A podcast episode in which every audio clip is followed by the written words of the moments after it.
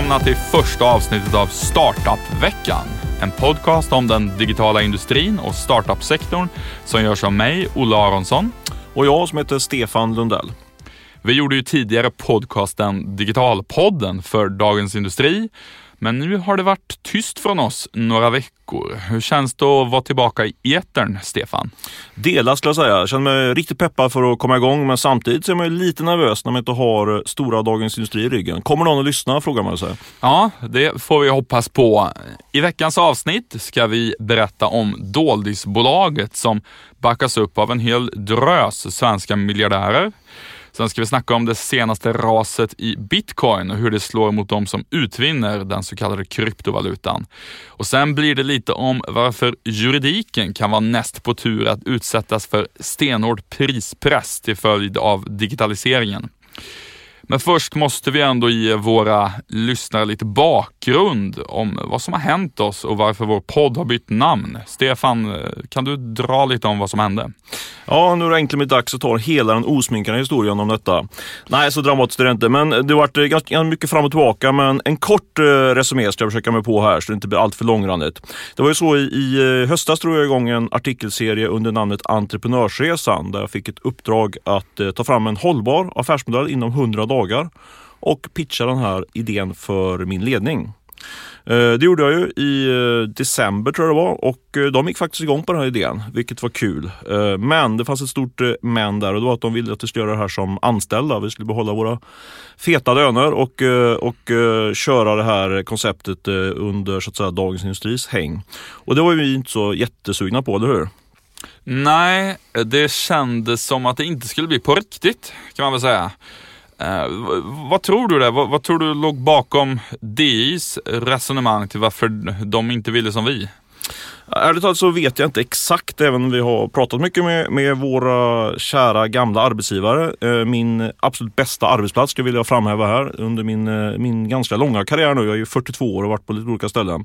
Så jag gillar ju verkligen Dagens Industri, men eh, jag tror att det här konceptet som vi presenterar och som jag också pratat igen med både entreprenörer och andra investerare som gillade verkligen det här upplägget som var i korthet att eh, vi skulle bygga upp det här bolaget sen skulle Bonnier få möjlighet att köpa hela, hela paketet om några år när det förhoppningsvis hade lyft då. Men vi tog så att säga risken då kan man väl säga.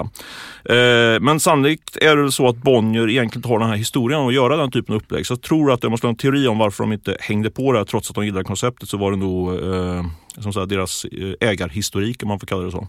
Ja, de äger helst företagen helt själva helt enkelt. Ja men precis. Och därmed var dörren stängd för oss att bli entreprenörer tillsammans med Bonnier och då fick vi ju tänka om där. Ja men precis, det, det beskedet kom ju då definitivt kan man säga strax innan jul, även om vi kanske såg lite grann farans riktning eh, lite tidigare än så. Och då tog vi beslutet att säga upp oss och köra på egen hand. Och vi tror ju på det här att utvecklingen av nya medieprodukter görs bäst i små entreprenörsdrivna bolag.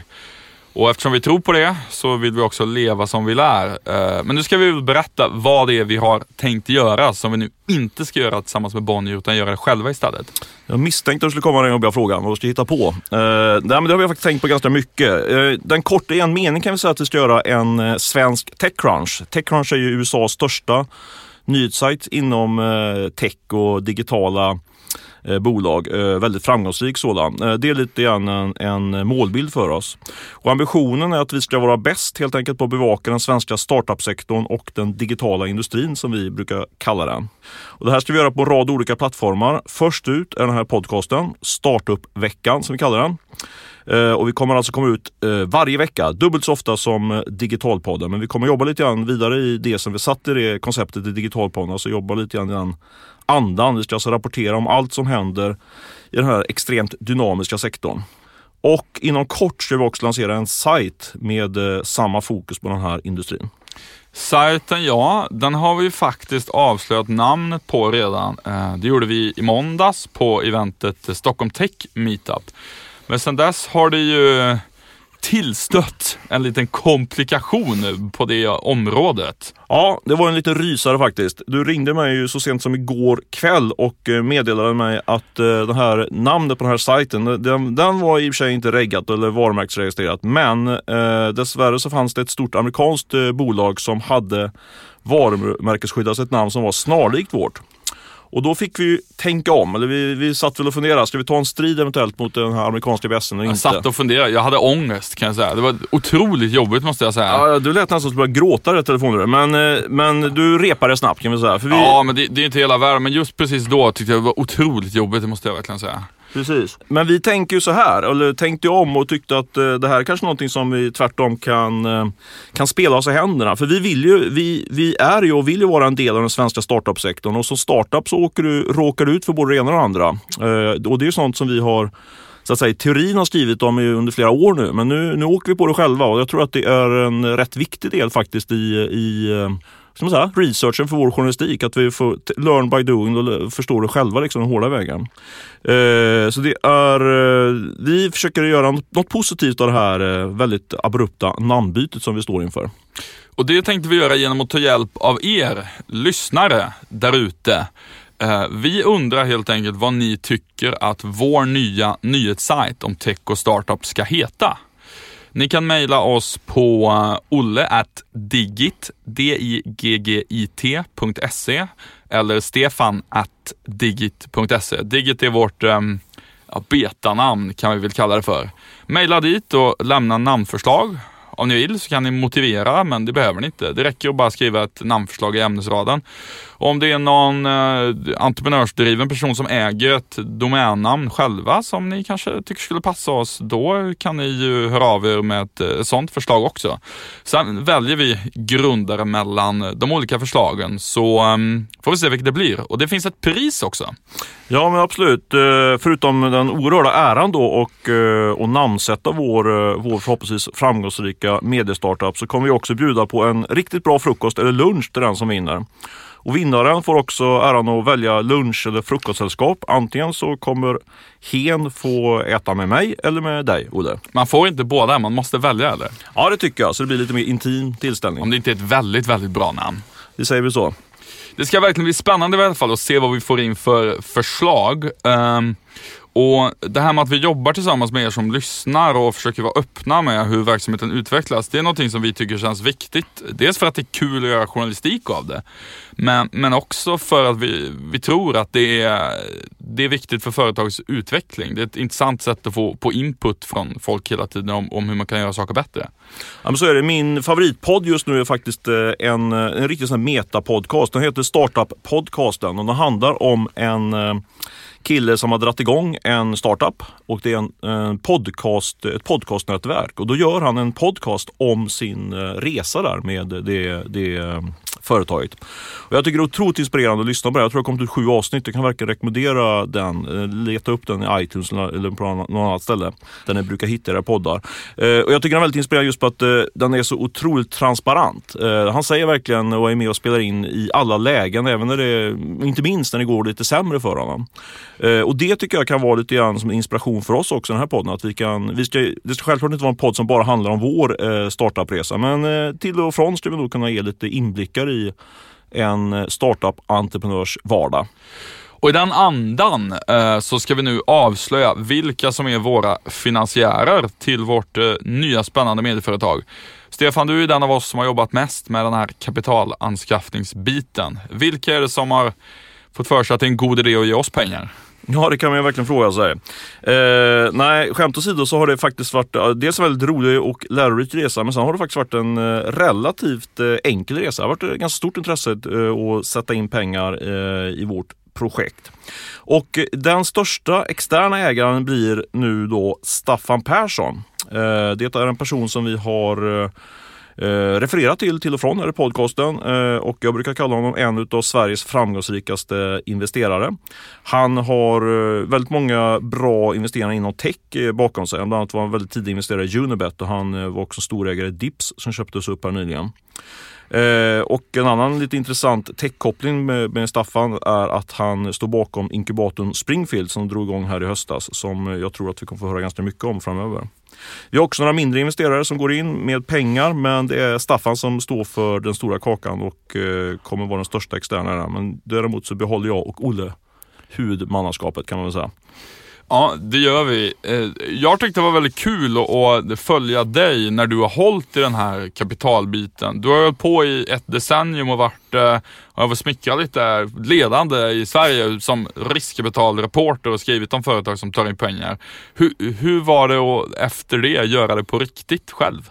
Det var superintressant måste jag säga. Eh, det var ju faktiskt då, med risk för att låta skrytsam, men det var, det var ganska så stort intresse då. Men men eh, med det sagt då, jag tror att det kanske... kanske det är en bubbelvarning att det är stort intresse. det är väl egentligen, ska man nog ta det mer som en varningssignal att folk kastar pengar på mig. En, en glad entreprenörskille som jag. Men eh, skämt åsido, jag tycker det varit väldigt eh, lärorikt det här och det har varit eh, också ett eh, bevis på att eh, det vi har pratat om tidigare, att det här kommer vara någonting som eh, kan hjälpa oss att göra bättre journalistik. För jag har ju som sagt skrivit om jag har nog skrivit om hundratals bolag som fått uh, nytt kapital. Uh, och uh, det blir ju ganska så schablonmässigt. Men nu, nu kan man liksom, efter det här har man liksom fått lite mer uh, bakom kulisserna känsla för vad det egentligen handlar om.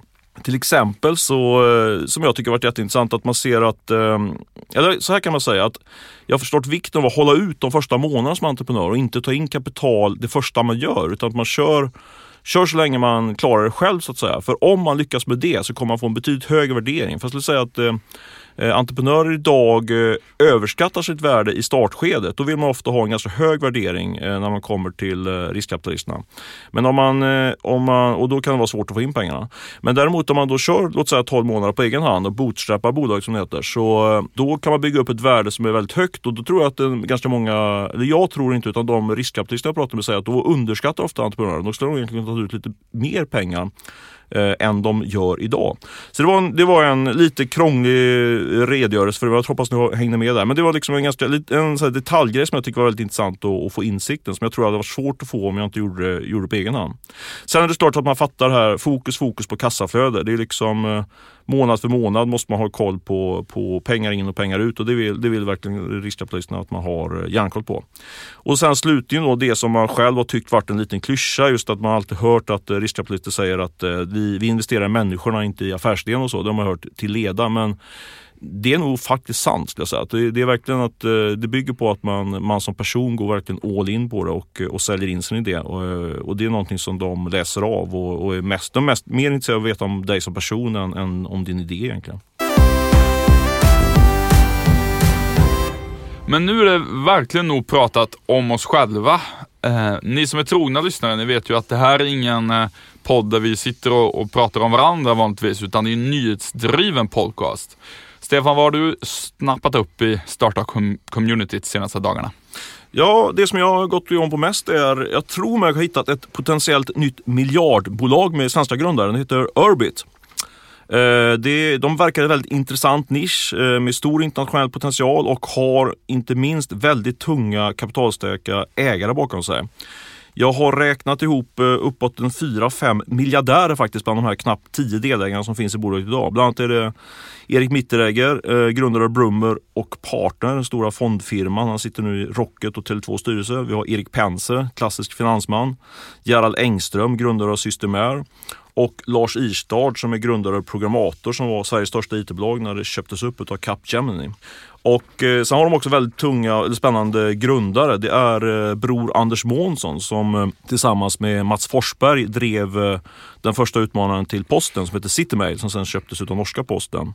Eh, och jag tror att det här, vad jag förstår så är det bror Anders Månssons, eh, han är lite grann eldsjälen, innovatören och idéskaparen till det här bolaget men det är då Mats Forsberg som är eh, mer doern och vdn i det här projektet. Superspännande tror jag. Jag tror att det är ett verkligt namn att lägga på minnet. Urbit.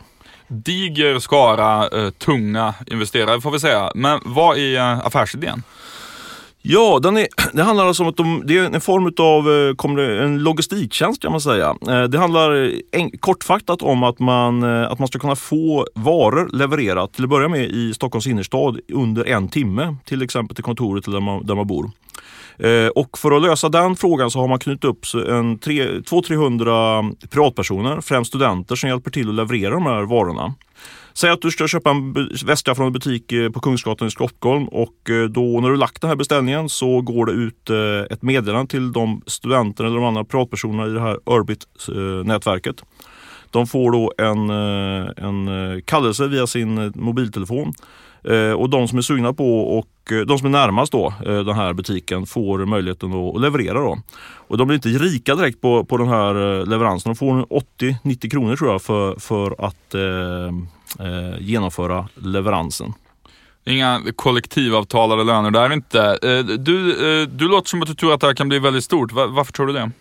Jag tror att de har hittat en ganska intressant nisch. Det de gör är att de, de vänder sig till eh, de, de stora e-handlarna och de stora kedjorna, H&M och Company. De har ju byggt upp stora egna e-handelsplattformar och eh, e-handelslösningar. Men så har du ett stort segment under där med mindre kedjor och framförallt eh, enskilda butiksinnehavare som, kan ha, som, som inte har någon e-handel. Och har de e-handel så handlar det om att man får gå till posten och hämta ut det man köper. Då. Uh, här kan, kan de i princip vara up and running med, med uh, leverans inom en timme då, i, inom tullarna. Uh, vilket är, tror jag, en bra liksom, selling point till, till sina kunder. Man kan ju tänka sig där då att de kanske inte har något, man kanske inte betalar någon fast avgift ens till Urbit alls. Utan bara ja, kan nej, det gör de inte. Nej, det gör de inte. Jag glömde säga det. Att de får, om jag har förstått saken rätt så får Urbit en procentsats då på varje affär, de, varje, varje deal de gör så att säga åt affärerna. Det är faktiskt så att Urbit i själva inte vill kommentera det här. Jag har varit, eh, varit i kontakt med Mats Forsberg och andra personer, företrädare för Örbit, men de eh, lägger locket på. Men det, det hindrar ju inte oss för, från att gräva fram lite mer eh, fakta runt, runt det här ändå. Men det finns en viss reservation kring det vi säger. Men det, det är ytterligare en sak som gör att jag tycker att det är väldigt intressant också, det är att jag har pratat med folk med insyn i den här, i den här ägarskaran. Och det, är, det finns stora planer. Det här, de ska sätta det i Stockholm först under, under våren och sen är tanken att de ska rulla ut det här till ett antal storstäder ute i Europa. Och då kan du betala med rätt stor kapitalresning. Just i, läge, i det här läget har de tagit in knappt 10 miljoner. Sen sitter de också på, på en ganska stor yta i Epicenter, det nya kontorshotellet. Har du hört talas om det? Ja, hört talas om det. Eh, ska vi säga någonting kort om, om det projektet också kanske? Absolut. Epicenter skulle jag säga, det är verkligen ett tecken i tiden. Det är den gamla IT-profilen Ola Alvarsson. Som har, han, drog, han kör ju Simen nu, den stora konferensen. Han hade ju, var ju i, eh, i samband med IT-bubblan så drev han ju också konsultbolag eh, bland annat. Och eh, han sålde väl CD-skivor också på nätet om jag inte minns fel. Han har i alla fall dragit igång ett, det här projektet som är, det är kort sagt ett jättelikt kontorshotell eller ett co-working space som det kallas på engelska. Eh, och de lanserar det här den här veckan. Eh, det är över 5000 kvadratmeter och där flyttar in en massa eh, startupbolag, bland annat då Urbit. Men också Ticktail och Splay som är ganska stora publika bolag. Ännu ett sånt stort, ja det kanske är det största hittills, sådana tech-kontorshotellet i, Stockholm so far. Men vi får ingen plats där eller? Nej, troligen inte. Jag var, jag var faktiskt där och tittade lite grann eh, i förra veckan. Men jag, ja, det var väldigt imponerande, men jag, jag nappade inte riktigt. Eh, det var 5000 spänn per kontorsplats och eh, jag vet inte, kanske för att det kommer från en liten ort, men det känns lite för hippt för min smak och, och faktiskt lite dyrt också. Jag tänker som startup så ska man väl hålla i pengarna. Men jag kanske ändrar mig. Jag har lyckats snyka åt med en inbjudan till kvällens inflyttningsfest där som ska hållas på onsdagen den här veckan. En sak som är intressant som vi pratat om i tidigare poddar som eh, jag tänkte följa upp nu, det är ju att vi hade rätt om att eh, riskkapitaljätten EQT ska starta upp en stor venturefond och att det är Hjalmar Winblad, den kände svenska startup-entreprenören som ska leda den. Eh, vi hade ju de uppgifterna i podden för ett tag sedan och nu har bolaget varit ute och bekräftat att, att så är fallet. Det, det stämmer. Och Hjalmar Winblad slutar också som eh, VD i, i Rap. Det, det kan ses som en, en svaghet i bolaget där, eller, eller vad tror du? Ja, jag vet inte. Det känns inte som en jättebra datapunkt att han, att han så att säga, lämnar skeppet. Han är väl kvar som ägare. Men, eh, men eh, sen ska man lägga till där kring EQT Hjalmar-nyheten också. Att de bekräftar att Hjalmar börjar där. Men de säger ingenting om den nya fonden som vi också avslöjade. De ska ju dra igång en ny miljardfond. Det är egentligen det som är orsaken till att Hjalmar kliver in på EQTs kontor där. Precis. Eh, oavsett hur det går för, för rap här nu måste jag säga att eh, jag tycker att eh, deras nya idé, som inte är presentkort utan att, eh, ja vad ska man säga, man ska få rabatter på allt man köper när man är ute och handlar via ett eh, speciellt kort man har och sen kan liksom olika företag buda över varandra för hur mycket rabatt de vill ge en för att locka in en som trogen kund. Um, ja, Hjalmar Winblad drog ju det där caset uh, för mig en gång och jag måste säga att jag tycker att det är, en, det är en kanonbra idé. Och liksom slippa ha massa olika rabattkort och olika rabattkonton för företag utan bara liksom samla det på ett ställe, samma data. H&M och Sara kan slåss om att ge mig mest rabatt och sånt där. Jag tycker det är superbra. Det som är krångel med det nu är att de har kopplat till ett kreditkort så att när du handlar på det sättet via Wrap så får du en räkning i slutet av månaden. Men där tror jag att en lite oväntad grej som skulle kunna lyfta det, det är eh, ett EU-direktiv som eventuellt är på gång. Eh, det tar alltid väldigt lång tid med de här direktiven, men det skulle kunna vara så att eh, det blir så att bankerna i Europa blir tvungna att ge alla sådana här tredjepartsbolag, typ Wrap, tillgång till folks eh, konton direkt. Så att man skulle kunna få rabatten insatt direkt på sitt konto och handla direkt med de här rabatterna utan att liksom få en räkning, typ en pappersräkning hem i slutet av varje månad. Uh, och det tror jag skulle kunna vara ett superlyft för alla de här bolagen som sysslar med mobila betalningar. Kanske lite dark horse i, i det sammanhanget. EU räddar Hjalmars projekt. Ja, ja kanske. Visst, kanske. Vore det, visst vore det intressant om byråkraterna i Bryssel blir de som till slut styr upp det hela. Onekligen. Eh, om vi ska hänga oss kvar lite grann med EQT där så, så är det liksom ytterligare en datapunkt på, på hur het den svenska och kanske framförallt den stockholmska techmarknaden är just nu. Det startas ju nya riskkapitalfonder i parti och minut. Eh, lite rolig anekdotisk eh, punkt är att EQT faktiskt lyste med sin frånvaro på Stockholm Tech meetup som vi var på. De hade ju fyra, fem eh, platser reserverade längst fram men där satt ingen förutom vi faktiskt. Vi tog ja. platser. Tack för det EQT. Precis, men de kommer nog, de kommer nog igen. Eh, däremot var Mosaic Ventures där. De var något av ett huvudnummer. Det är en eh, Londonbaserad eh, VC-firma som har dragit in över en miljard svenska kronor i en fond och de kommer fokusera bland annat på Stockholm och det var just därför som de var, var och kan man säga, säga sålde in sig på, på Stockholm Tech Meetup. Har vi sagt vad Stockholm Tech Meetup är för något? Det kanske säga. Det är liksom den stora happening för tech och startup-människor här i Stockholm får man säga. Det kommer väl en 3, 4, 500 på varje event som är någon gång varannan månad sådär.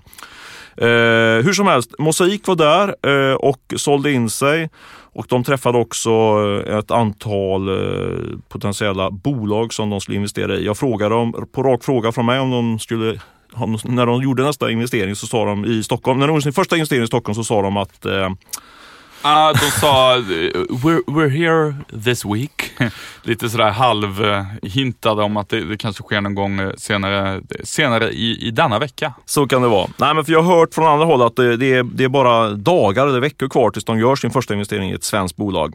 Eh, så jag tror att där kommer det ske någonting. Eh, ett tecken på, på den heta marknaden. Eh, jag pratar också efteråt med, eh, efter det här eventet med eh, Paul Fischbein, VD för CDON, eller Qliro heter de numera va? Ja, det heter de. Och det heter även deras nya betaltjänst som ska konkurrera med Klarna. Den, den heter väl också Qliro? Ja, men precis. Det blir de försöker marknadsföra nu. Hur som helst, jag snackade med honom lite grann efter det här eventet och eh, de söker också bolag att investera i.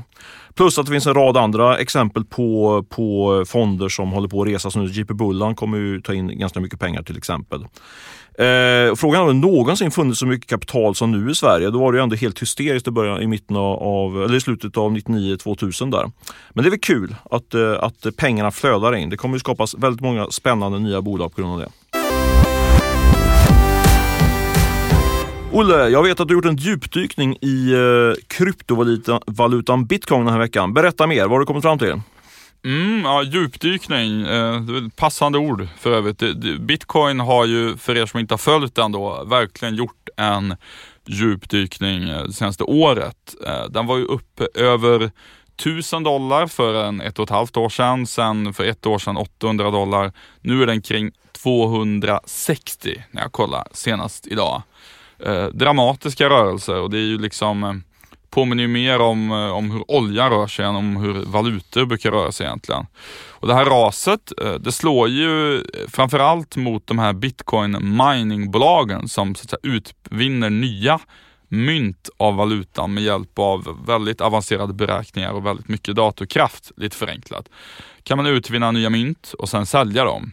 Och nu eh, spekuleras det i vid vilken kurs bitcoin slutar vara lönsam att utvinna det har ju liksom varit lite av en sedelpress det där, att om man är tillräckligt eh, kunnig tekniskt så kan man börja utvinna massa bitcoin och sälja det och bli rik. Det, det har nästan låtit lite för bra för att vara sant. Och, Vad, vad går gränsen då? 260 ligger på nu. Under, under 200 det börjar det bli minusaffär då? Eh, redan nu så är det en minusaffär för en del. Eh, det finns en eh, forskare eh, vid ehm, Oxford-universitetet som har kommit fram till att eh, för en hel del sådana här miningbolag så gick gränsen redan vid 600. Oj då, Så de okej. borde redan vara ut, eh, utslagna nu. Men, men grejen är att det, det finns inte liksom en given gräns för att man har ju olika kostnadsnivåer beroende på hur dyr elen är och så vidare där man jobbar.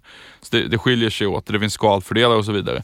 Men nu går det för det här hypade svenska bolaget KNC Miners som just, ju- de tog in massa kapital här för, som vi faktiskt avslöjade i, i höstas. Vad, hur, hur går det där då?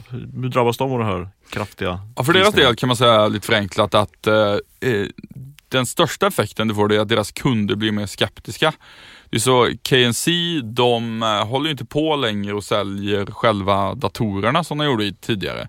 Utan de hyr ut via en molntjänst så att andra får köpa in sig på deras datorkraft och eh, utnyttja den till att eh, mina bitcoin som de säger. Och det är ju så att det där köper man på, eh, med en bindningstid på sex månader. Så kunderna måste alltså bestämma sig, vill jag köpa in mig på den här datorkraften nu i sex månader framåt? Och då kan man ju förstå om bitcoinpriset har rasat med ja, 70% på ett år, då kanske man inte är så sugen på, det kanske uppstår en skepsis hos kunderna från att binda sig eh, sex månader framåt. Så Så, försäljningen går så, ju så, de binder sig, de kan inte hedga så säga mot priset utan de, då, då köper de in sig där, på den nivån som, som är då när de köper Ja, de, de, I och med att de köper inte in sig på något givet bitcoinpris utan de köper in sig på dator, given datorkraft. Ja men liksom. precis, men i förlängningen så har de väl kalkylerat med att nu kostar det så här mycket och bitcoinpriset är det här. Så Absolut, liksom- ja, så, så att, om, att köpa nu kanske är spekulation om att priset kommer gå upp då. just det. Kan man säga lite förenklat. Så att för dem går ju försäljningen betydligt långsammare. Mm. Ehm, och eh, dessutom så, så läste jag i Economist någonting som lät eh, kanske lite oroande för de här svenska och amerikanska bitcoin miningbolagen. Eh, det är nämligen så att eh, det, det sägs då, det, det ryktas om, väldigt märklig uppgift där, men att i inre Mongoliet i Kina sägs, sägs det ligga enorma datorhallar som är större än någon av de här som finns i till exempel Norrbotten i Sverige. Eh, och eh, där finns det då bitcoin miners som ska driva eh, sina så, kallade bitcoin-gruvor med kol. Det finns tydligen väldigt mycket billigt kol i inre Mongoliet som ger väldigt billig el. Och det skulle då kunna vara en, en mördarkonkurrent för bitcoin-grävarna i västvärlden. Väldigt svårt för mig att få den uppgiften bekräftad men Economist som är en respekterad tidskrift har rapporterat om det i varje fall. En, en grej som är lite intressant där med Casey Miner det är att eh, vdn han, han sa att ja men försäljningen går sämre men, men mest så tror jag väl egentligen att det här slår mot konkurrenter som har högre elpris än vad vi har, att de slås ut och vi klarar oss fortfarande. Men han verkar också ganska hemlighetsfull när man ställde lite frågor om vilka nya investeringar och så de ska göra. Så det kan nog vara någon större nyhet på gång i det där bolaget. Kanske ska de bygga ännu fler här enorma datorhallar uppe i, i, i Norrbotten. Vi, vi får se, det, det kommer nog något där under de närmaste veckorna, det tror jag absolut. Vi följer med spänning. Ja, du apropå bitcoin, du var ju väldigt inne på bitcoin eh, för något år sedan där efter du hade läst en krönika av eh, riskkapitalisten Mark Andreessen. Hur känner du nu? Ja, som vanligt är mina analyser relativt grunda, men jag går ju mycket på vad andra säger. Eh, och jag måste nog säga att jag fortsatt är rätt positiv på, på lång sikt utifrån eh, vad, eh, vad de här, mina små husgudar i, Stock, i, i den amerikanska VC-världen säger. Mark Andreessen är ju fort, fortsatt eh, bullish eller positiv till den, här, till den här sektorn på lång sikt. Även om det skakar en hel del nu. Jag såg bara för några dagar sedan här så gjorde, gjorde ju hans riskkapitalbolag en stor investering i ett bitcoinbolag och jag noterar också att Mosaic då, som vi pratade om precis här nu, de gjorde två av sina första investeringar, det var ju just i bitcoin-relaterade bolag. Så jag tror att, eh, jag, jag är fortfarande positiv till det här. Framförallt på, ja men det finns ju otroliga vinster att göra med det om, om det funkar så att säga. Sen kanske det inte blir bitcoin så blir det som lyfter. Men någon, någon form av kryptovaluta tror jag kommer revolutionera det finansiella systemet runt om i världen. Du var ju här om kvällen på något som kallas för Legal Hackers. Berätta, vad är det för något? Jo, uh, Legal Hackers, det är ett event där teknikfolk och jurister träffas uh, för att hitta uh, smartare sätt att hantera juridik. Eh, det finns i åtta städer i världen, Legal Hackers. Mest i USA, men nu även i Stockholm. Och Det var intressant att, att vara där och prata med folk för att man, man får ju sällan någon bild av hur det egentligen, vad som händer på advokatkontoren bakom stängda dörrar. Det är lite av en, en stängd värld för en. Um, uh, men både folk som har jobbat mycket på advokatkontor som var där och programmerare, techfolk som var där som har haft mycket med jurister att göra. De är inne på att de tror att juridiken kommer gå samma väg som bankerna. Att eh, idag menar folk på Legal Hackers då att det är väldigt dyrt fortfarande och ineffektivt med juridik. Eh, då, folk tar betalt per timme och då finns det inga incitament för att hitta smarta lösningar för att göra saker snabbare och bättre. Uh, och uh, i stort sett så uh, är tesen där att det kommer komma väldigt mycket nya tekniska lösningar som gör att det blir billigare och tuff prispress på olika typer av juridiska avtal. Men vad, vad är det som talar för det? En parentes bara, bankerna tjänar också fortfarande ganska mycket pengar i och för sig kan man ju säga. Men, men de har påverkats på annat sätt av, av techutvecklingen. Men det har ju pratats om ja, så länge, så länge jag har varit ekonomijournalist har man sagt att eh, nu kommer det komma en press på, på advokaternas eh, hiskligt höga timarvode. Vad är, vad är skillnaden nu? Skillnaden nu är väl egentligen att eh, en massa begåvade människor i startup-industrin har vaknat och satt tänderna i den här branschen. Det kanske inte är det första som techfolket gör. Det här med att liksom, ja, sälja skivor på internet och sånt som man liksom kom på väldigt tidigt. Det ja, det, det, är ju, det här är ju andra änden av cykeln så att säga, bland de branscherna som kommer sist där. Och trenden då, eh, som, som alla spekulerar i och som folk pratade om igår, det är att allt mer av juridiken kommer att standardiseras. Och då blir det liksom hård prispress. Eh, att eh, juridiska avtal blir nästan, eh, kan bli nästan gratis i vissa fall. Och då kommer en del jurister som gör lite enklare Varför avtal. Varför köpte vi inte ett sånt? Vi har lagt in typ 30-40 tusen på de här aktieägaravtalen. Det skulle vi gått in på. Verkligen, det, det, kan man fundera på faktiskt. Jag, jag, det, jag, tror absolut att det i Stockholm bara om tre år kommer att vara mycket enklare att få standardiserade avtal och så via molntjänster. Men de finns inte på plats idag? Alltså ja, det finns en del grejer på plats idag. Det finns ett uh, Agreement 24 är väl det mest kända som har funnits i, i tio år här i Sverige. Uh, har en hel del standardiserade avtal. Sen finns det VQ Legal uh, som är ett bolag som också sysslar med att standardisera och korta ner arbetstiden för jurister. Eh, Rocket Lawyer som Google, Google Ventures har investerat i, eh, är inne på något liknande. Och det handlar ju om sådana här grejer som ja, till exempel standardmallar för skilsmässor där parterna är överens eller bolagsstämmoprotokoll och sånt där. Att det, det är fortfarande så, hittar ju folk, det är inte så att man liksom vet, ja men då går jag in på den sajten och bara hämtar hem någon standardvariant och kör på det, utan man, man ringer någon jurist och liksom, för det, det, det, känns bra. Man litar inte riktigt på att internet kommer lösa det där. Det spe, de spelar också på någon form av, om jag bara tar på mig själv, en, en viss eh, osäkerhet och rädsla man har inför, inför juridiska avtal. Man vill gärna ha någon som sätter en godkänd på det. Så det, den tror jag att, eh, tror jag att de har, eh, det kortet har de spelat länge så att säga i advokat och juristbranschen. Va, är, är det enkla svaret på hur det kommer påverka branschen? Det är att priserna går ner då? Eller vad, vad skulle du säga? Ja, det, det, är egentligen två saker. Ehm, det ena är ju att en del jurister som sysslar med eh, lite enklare saker, typ ja, med bodelningar där folk eh, inte har så mycket att tvista om eller enklare nyemissioner i standardformat i mindre bolag och så. De juristerna kommer bli överflödiga i, i takt med att det kommer bli så billigt att distribuera och liksom sprida den typen av avtal. Så det kommer inte vara värt eh, att lägga en människas lön på att hantera det. Och det kommer att bli svårare att få den typen av, vad man säga, enklare juristjobb. Um, medan affärsjurister som håller på med kanske väldigt komplicerade förvärv eller så, de kommer kanske få ännu mer att göra för det blir bara mer och mer komplicerat i och med ja, olika typer av eh, liksom, eh, olika staters lagstiftning som ska synkas och så vidare. Men eh, alla typer av enkla avtal, det kommer bli superprispress och nästan gratis. Och en väldigt positiv grej som jag slog mig själv när jag var inne och tittade runt till de tjänster som har börjat jobba med det här, det är liksom att utöver att det blir billigare i sig så innebär ju det att, det tillgång, att man har tillgång till det via en dator hur som helst, lite olika standardkontrakt och så. Det betyder ju att allt fler människor kommer att ha tillgång till professionell juridik på olika sätt. Lättare att hitta ja, vad som helst. Mallar till till exempel om man ska hyra en lägenhet eller något sånt där. En demokratisk insats gör de. Ja, spännande, spännande. Vi ska snart avsluta det här första avsnittet. Vi är ju tillbaka faktiskt nästa fredag igen. Härligt, inte två veckor utan det är bara en vecka tills vi kommer igen. Då ska vi ha flera heta nyheter, skvaller och trendspaningar hoppas leverera. Och framöver så lovar vi också att Startup-veckan ska bjuda på lite längre intervjuer med riktigt tunga startup-personligheter. Och där får ni gärna höra av er med tips på, på personer som ni vill att jag eller Olle ska, ska gå lite grann mer på djupet med. Hör av er med det. Det här avsnittet spelades in och klipptes av Beppo ljudproduktion. Eh, ni kan följa oss, Startup-veckan, på Twitter. Eh, jag heter Olle Aronsson och Stefan heter Stefan Lundell. Och nu har vi även eh, eh, Eh, startup-veckan på Twitter förstås. Och glöm inte att mejla oss och föreslå namn till vår kommande nyhetssajt.